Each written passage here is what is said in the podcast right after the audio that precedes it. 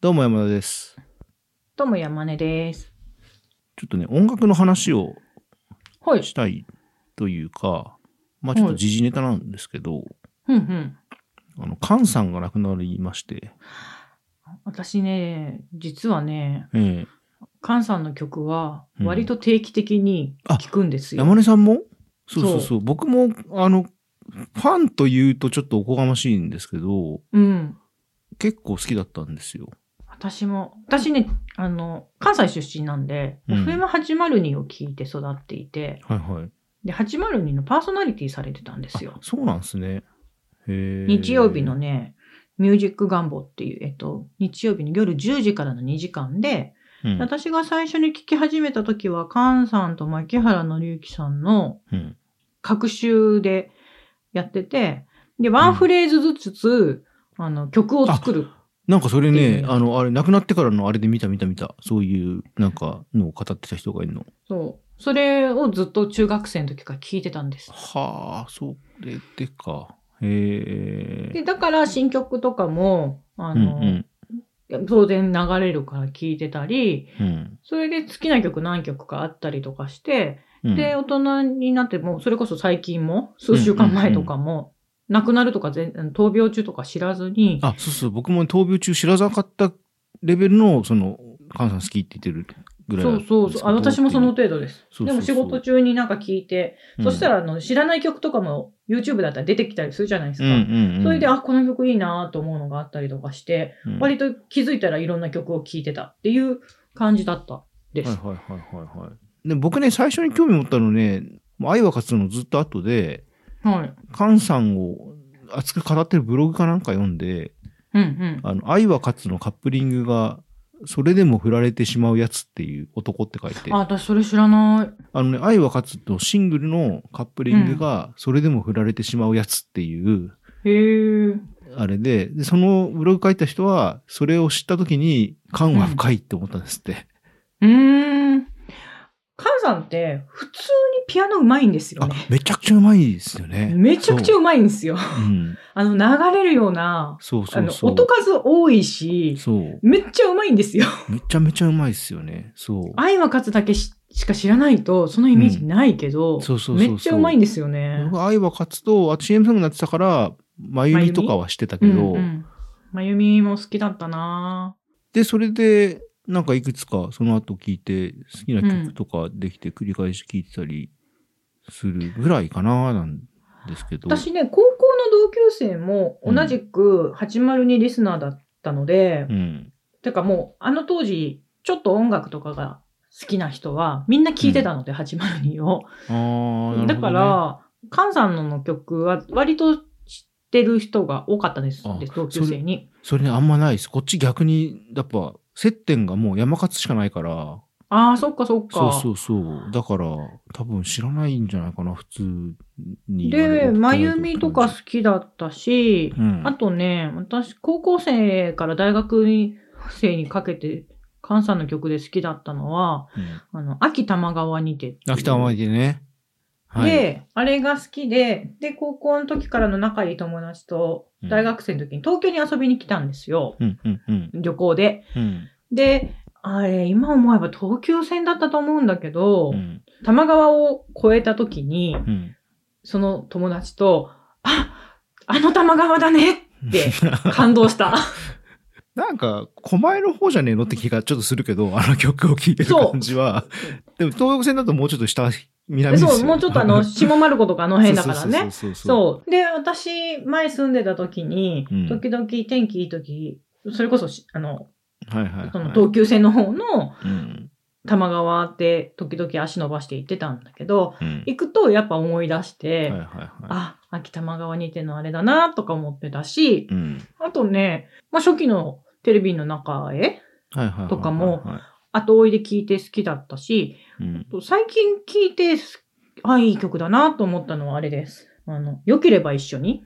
ああ、俺はこれ多分不法の後に聴いて。なんかあの、プロポーズみたいな曲。うんうんうんうんうん。あれは、あの、歌詞がすごくいいなと思って。なんかさ、ど、どれもさ、結構あの、振られる失恋ソングがめっちゃ多いっていう特徴がああ、るのまと、あ、そそうね。あとなんか、ひねくれてる。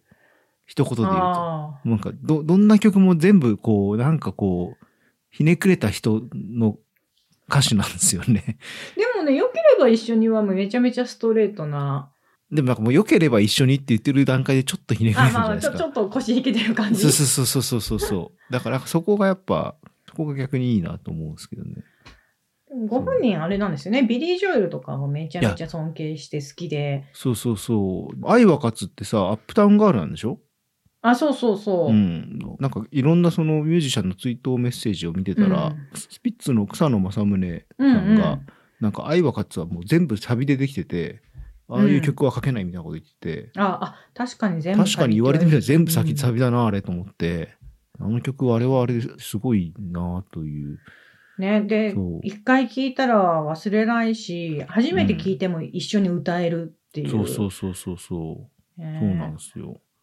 僕ね、一番好きなのね、あれなんですよ。ほんとファンの中でも人気投票させたら、それが1位になるんで、めっちゃ、もうベタっちゃベタなんですけど、うん。あの、ソングライターって曲があって、あーいいですね。そう、あれが超好きで、あれの YouTube の、なんかライブ版が出てんですけど、うんうん。